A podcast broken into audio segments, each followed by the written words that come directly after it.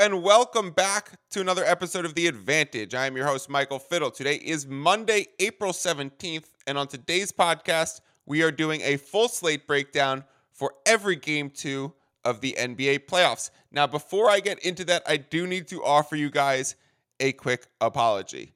While I am a very math centric person in the way that I approach sports betting, I'm sure you could tell that in the last episode. We went through my plus EV. We were calculating implied probability. We were reviewing the formula. We were talking about percent likely outcomes of certain key numbers.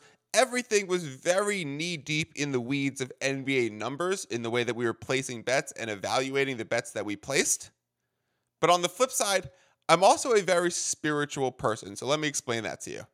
I believe in crystals. I believe that the black obsidian and the shungite that I have placed near my electronics absorbs the negative ions that those things release and protects me from bringing in that negative energy. I have green crystals in my bathroom that signal clean energy so that when I am washing, I am absorbing that clean energy as well. I have ones that bring in new, fresh energy for the day on my windowsill, and I have crystals that promote good sleep on my bedside table. My coffee table books say your birthday and your relationship, your birthday and you. I am also a firm believer in astrological signs.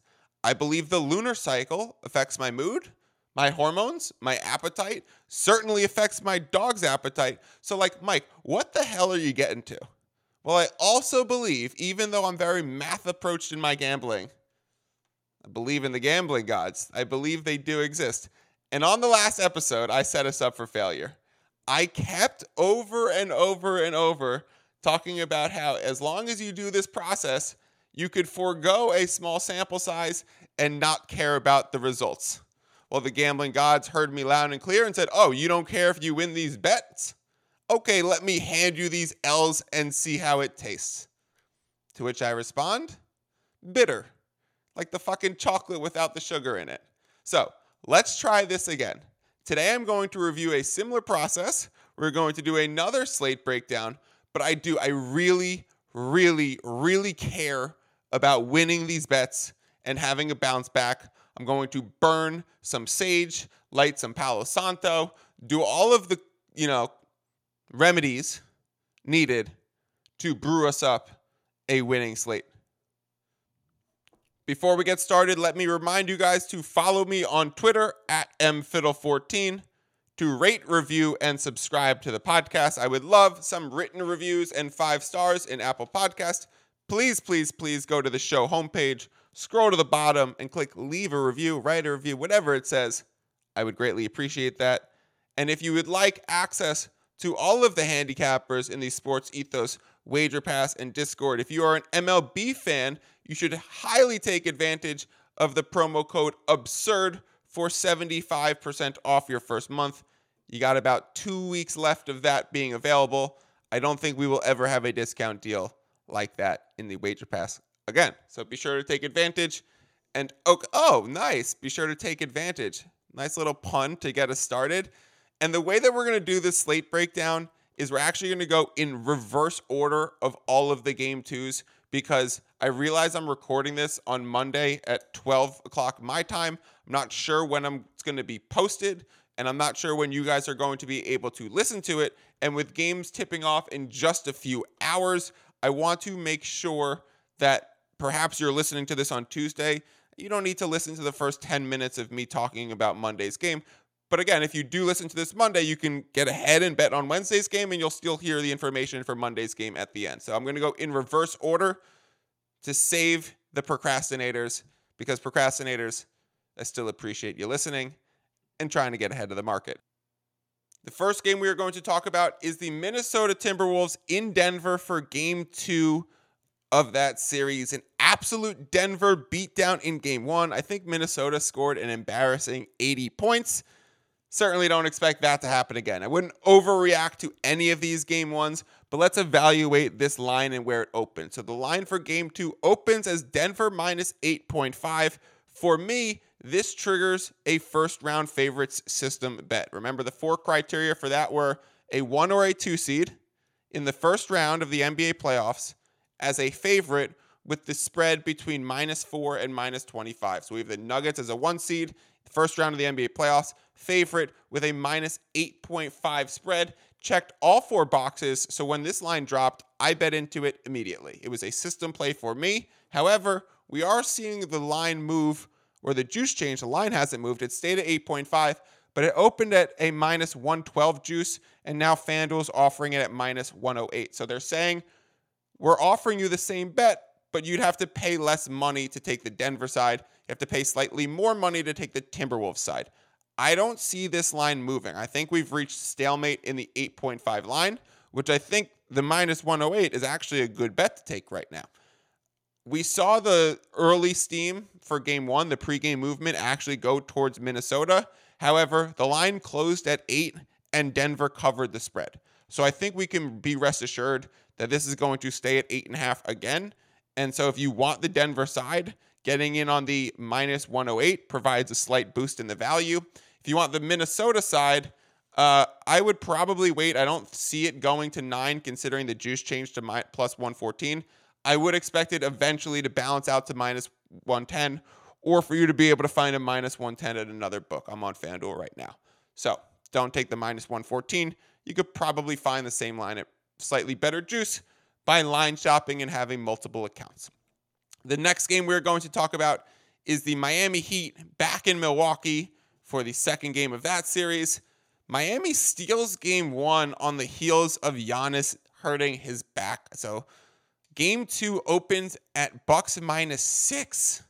I jumped in on it because I've seen Giannis get hurt in the playoffs and I've seen him respond and be a okay. I mean, he missed a few games when he crazy hyperextended his knee, but then he came back like the Greek freak that he is. If there's any replica of the durability and body that LeBron James is, his name's Giannis Antetokounmpo. So I knew I was pretty sure that at a minus six, the way I felt about that line was the Bucks can cover this even without Giannis. And if Giannis is going to be played, this is going to be pushed back up to an eight and a half or nine line. I think Giannis got hurt in like first quarter, maybe early second quarter. So we did not get a full read on this game. Obviously, Miami came out looking good, but I'm not going to overreact to one quarter, especially Miami losing Tyler Herro as well. That's going to be such a big piece for them offensively and defensively because even though Herro sucks, he's now being replaced by Duncan Robinson, who even worse than sucks on defense. So I like the Bucks minus nine. I'm not going to be middling it here because I would still even bet Bucks minus nine if I had to. If you're just coming to this with a blank slate, this also still fits the system criteria. Bucks are one seed. We're in the first round of the NBA playoffs.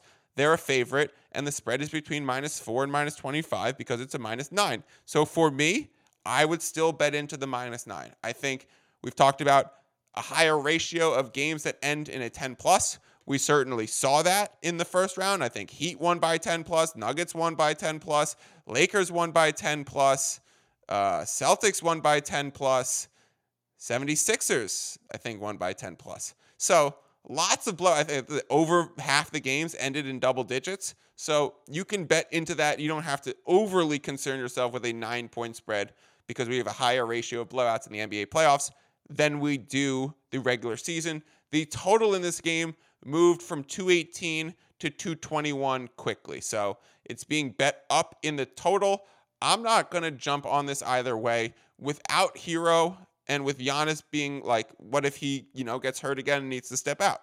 The offensive dynamics completely going to change. I'd like to see the if Giannis on defense could be a menace and and the Heat without Herro might be just completely depleted. Of course, the Bucks play super fast and they invite a lot of threes, so they're generally an over team. So I don't want to play the under. I don't want to play contrarian. I just want to stay away from it completely. 221 is the same place where game one closed in the total. So uh, take that how you will. I probably don't expect that to move anywhere, and it's already been steamed up a bit. The LA Lakers, Memphis Grizzlies game two all depends on the Ja Morant injury news. So this line opens as a minus 1.5. It's still there. I actually jumped in on the Lakers plus 1.5 because here's my intuition. It's only for half a unit, but this is my thinking. I do think Ja Morant is going to be ruled out. I do think if that's the case, this line is going to swing even further to be Lakers as like a three point favorite if we're playing without Ja, in which case I think that will be a massive overreaction. And I'm gaining positive value on my Lakers ticket for low exposure. But I would absolutely, in that scenario, if we can catch Memphis at plus money, I would 100% be grabbing the other side at larger exposure, opening up a small middle, and playing into Fallen Star Theory. I'll explain that in one second. Um, that Ja Morant is not worth the difference between a game one four point Memphis line and like a potential game two Memphis plus three. That would say Ja Morant and the results of game one are worth seven points. You can 100% miss me with that. So I would love, love, love, love, love to get Memphis plus two, Memphis plus three. I grabbed Lakers plus 1.5 for half a unit simply because I think it's going to have good positive numbers and expected value. We're seeing money come in on LA despite that 1.5 remaining in the market. So if we get Ja Morant news out, plus already money existing in the market on LA, this is going to fly the other direction. So I grabbed it now from a numbers play, but from a fallen star theory, give me Memphis. So fallen star theory is the idea that when a star player is out in their first game, back the team that's missing their star. And the reason for that is everyone else knows they need to step up. Everyone else is excited to step into those roles. First of all, this team also has familiarity with doing it. They've played and done well without Ja for the last two seasons. They even played in last year's playoffs against the Warriors and took a game without Ja. I think that was in Golden State. They might have won that. Maybe it was in Memphis, but they definitely won a playoff game just last year without Ja Morant. So they can do it. They've been there. They have won plenty of regular season contests without him. So if this line is going to swing that far, here's what's going to happen. Tyus Jones and the rest of them are going to play hyper focused basketball, ball on a string, very high pace. They're hopefully going to be knocking down their shots. Role players shoot better at home. And for that reason, Grizzlies, I think, what, 35 and 6 at home this season or something absolutely insane. One of the best home records in the NBA. Give me Memphis plus money at home if I could have it all day long. Again, I'm on the Lakers now, and that might be a little confusing simply from a numbers and where I project this to go. I only did half a unit because I didn't want to overexpose myself there. If we catch Fallen Star Theory and we catch seven points of overreaction and Memphis plus three, that is what I'm drooling and thirsting for. So if you see that in the market, it's probably a two unit bet on the other side. Let's talk about the Clippers visiting the Suns. And I loved what the Clippers did in game one. What a beautiful, beautiful thing using depth and Kawhi Leonard. So uh, let me ask you guys a question. You could hit me back on Twitter with answers if you have any thoughts on this. If the Clippers win this series, who gets more credit? Is it more like Kawhi is immediately back to a top five player in the NBA? And like, what are we doing doubting Kawhi Leonard? He was always that dude. Or is it Ty Lue is, you know, top three coach? Playoff coach, Ty Lue always shows up. He's giving this Suns team that hasn't had much time to gel together crazy looks. If there's one person or if there's one coach that I know is just going to throw some weird shit at the Suns and really throw them off their game, it's Ty Lue. He knows this stuff. He is a veteran point guard in the league. He's coached for a long time. He coached with LeBron. He has tons of playoff experience. He's been undermanned in series before going against that Warriors team. He knows how to go against Durant in a playoff series. So, for all of these reasons, the Clippers have what it takes to get this done. So, line opens for game two at plus 7.5. I jumped on Clippers plus eight in game one before that line eventually closed at plus seven. This line actually opened 7.5 some places and set Phoenix minus seven, the same place it closed for game two. The places that closed it at seven for game two already moved it to 7.5. So it's 7.5 in the market everywhere, but it's going to stop there. I think we, the market has absolutely settled on that spot because we know the Clippers already were steamed in game one and covered the eight already. So we're not going to get an eight again in game two because it's just going to be steamed again. And we know that they can cover it. The Clippers have won now four games in a row, dating back to the three they needed to climb out of the uh, play-in tournament. And for everyone giving the Clippers shit that why would you avoid the play-in tournament to go get the Suns? Why you should have dipped a few games? No, fuck you. They just took game one in Phoenix and stole home court advantage in the series. Clippers are now the four seed for all intents and purposes. They're the five seed with home court advantage in that series. You call that the four seed. So Clippers are now the four seed in the West. We'll see if the Suns can take home court advantage by winning game two and game three. They'd have to steal one in LA. But for me, give me Clippers plus 7.5 full unit. I think until de- uh, Phoenix can break what they're doing, if we're going to be catching that many points, if we're going to be getting over the three most common outcomes in basketball, seven, five, and six, then yeah, give me the 7.5. I kind of expect this to go back to seven where, where it ended for game one. So I would jump in on the 7.5 if, if I were you. If you want uh, the Clippers, this is not going back to eight. I'm also on the over 225 and a half. We saw it open at 225, immediately be steamed up. Game one opened at 228 and steamed all the way down to 225 where it closed. It game ended at 225, so it reopened right at 225. Right, you had all the information you need. The previous game uh, having its closing line there, the actual results uh, resulting in a push, and the same game happening a few days later, just open the same line right then and there. So it opened there and it was quickly steamed up. So seeing that steam up means, okay, I want to get in on it. 225 and a half. I don't think we are going to gain too much CLV in any of these playoff spots. Of course, we have that Bucks one where we're probably getting Giannis back now that it's a now it's a nine point spread and we jumped on the on the six. But that's going to be a rare example where we beat injury news, where you can do that in the regular season way more than you can do that in the playoffs. In the playoffs, we are not going to overly gain CLV because we're having series, so we're having so much baked in information about where the line moved the previous game, where these results went, and we're not going to overreact to any of these small sample size situations. So, for that reason. I think the over 225 is a solid play here. I don't think we're going to see this climb all the way back up to 228 like it was at for game one, but I think this could end around 226 and a half, 226. But either way, you're reading the market here and saying the over 225 and a half is the right play. And these teams didn't shoot that well. So I would expect the shooting to be a little better in game two as well.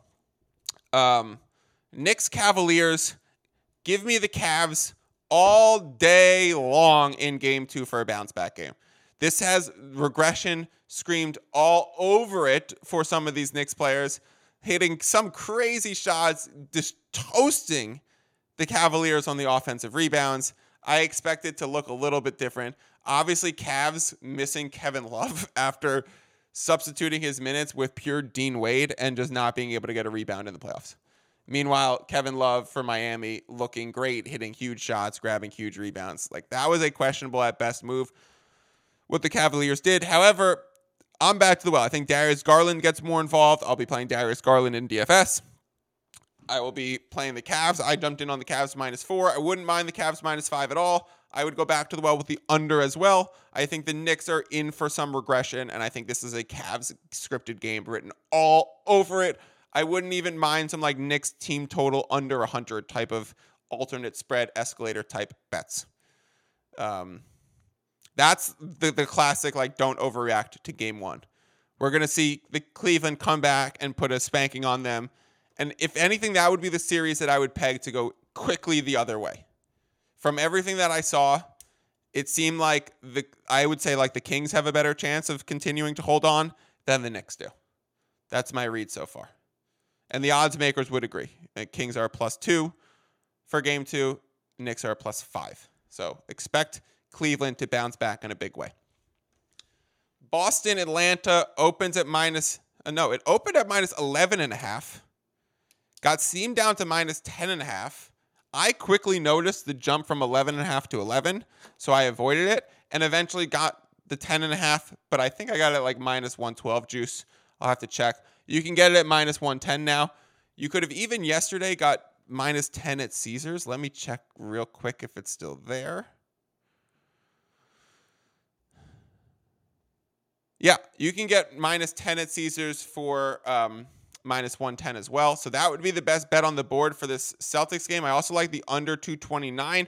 Open 229, steamed under quickly, back up to 229, That's exactly where game one total uh, ended as well. So, not surprised to see it open back up there. Went definitely under. I love the Celtics defense. The Celtics offense is so freaking good, but they also scored at will for game one. So I expect a few counters on the Atlanta side. I expect the the the, Hawks to shoot a little better.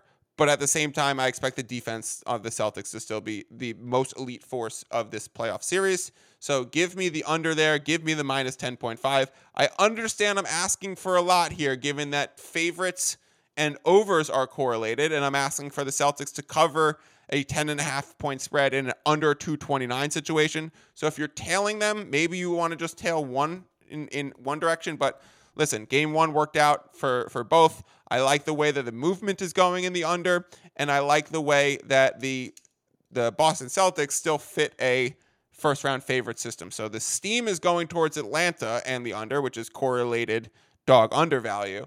But I'm going to be playing Celtics and the under myself. Sacramento Kings, Golden State Warriors, all over the Warriors for game two. This is probably my favorite read of game two games. So uh, I think the Cavs are going to have the strongest bounce back. I think the Warriors are clearly due in for a win here, too. Market says that this is the one to pin for the Warriors. So the Warriors opened as a plus 1.5, 79% of the bets, 87% of the money on Golden State. Line moving all the way to Golden State minus two. So it moved through the zero and it has moved three and a half points all the way to Golden State minus two from the original plus 1.5 that I jumped in on. Very happy to have a nice 1.5. Not going to open up a middle here. Of course, these key numbers not super relevant. No fallen star theory to bank on. What I'm just avoiding is like every single shot came through for the Kings. It seemed Dar- uh, De'Aaron Fox had two step back threes in the fourth quarter. He had his own like little 10-0 run in the third. Uh, Malik Monk 14 of 14 from the line. It seemed everything went right for this Kings team. Wiggins still had a shot to make it. Steph Curry took a floater instead of a three for the game tying shot. Like Steve Kerr is going to have his adjustments. The Warriors are going to be ready to take a take a road game, and everything in the market reads this to be a Warriors play. So I'm very happily on the Warriors plus one and a half. Don't mind the minus two at all because of the key numbers here. Playoff game, there's going to be some late game fouling. The over under went from 237 and a half up to 240. It's back down to 239 and a half definitely some general over steam in the market. I guess you could say it's reverberating back down a little bit. I wouldn't be too concerned about that. You can say that the, the correlated value is for Warriors here because it's going over. So they'll cover the minus two if they win. Like I don't think this is this game's ending in a two point game either direction. And I think this game makes for great escalator play. So could this be a game that ends in an eight plus? So you want to push that out to a minus seven and a half, minus nine and a half situation? Yeah, I would definitely, definitely agree with that. Let's talk about the 76ers Nets game tonight. Oh, that Warriors game's tonight too. I'm very excited for that. Uh, the 76ers back in Philadelphia against the Nets. Joel Embiid totally handled that double team beautifully last game. It, it, it gave him a little bit of pause quick in the beginning. He started getting rid of the ball first, and then he started moving on the catch and preventing the double from having any time from the weak side help to come. So that means the double had to come from the strong side help, and then he just picked it apart. So if the Nets are going to try that shit again, it's not going to work because it didn't work the first time. The Jacque Vaughn is like in the nicest way possible because he's so outmatched, but he's he's trying the right things. He's pressing the right buttons. These are the buttons that we didn't see Steve Nash pressing last year with like a talented team but he's just throwing shit at the wall and hoping it sticks. And it's not going to against this this overmatched Philly team. Harden looked amazing. I expect a big Maxey game coming. I expect a big Embiid game coming. There's just no way I see uh, Philadelphia losing this second game at home. The only way to do that is for Brooklyn to start shooting the lights out of the ball. So it's going to be a Seth Curry type game. It's going to be a Dinwiddie type of, five threes or Mikal Bridges to have six threes, like something Royce O'Neale, uh, DFS, like one of those guys, Finney Smith, is going to have like seven threes in order for the Nets to stay alive. So if you want to target some like 20 point props, choose one of them to, to hit their seven threes. Maybe play one of them in a dart throw GP, G, GPP um, DFS tournament.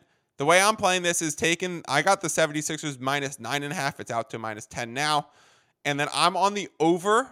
I got it at 215. It's all the way down to 212 right now. So I'm clearly on a very bad line here, being two and a half points away. I still love the contrarian over here. Like, I don't understand the 76ers are an over team because they get to the line at will. And the Nets' game plan is clearly going to be run and shoot threes against a team that plays a slower pace and tries to go half court and get to the line and set their defense and then play drop coverage with Embiid. So, like, they're going to have to pick it apart using transition and threes. So, this game screams over to me and also screams another escalator angle to me. Um, before I wrap up, I want to quickly review escalator angles because they would have worked out beautifully in round one. I didn't play enough of them and I haven't totally figured out which ones I'm going to play yet. But like that Nets game went like eight points over. That um, Celtics game, they won by what? Oh no, they only won by like 13. So they they that that total went 21 points uh, uh under.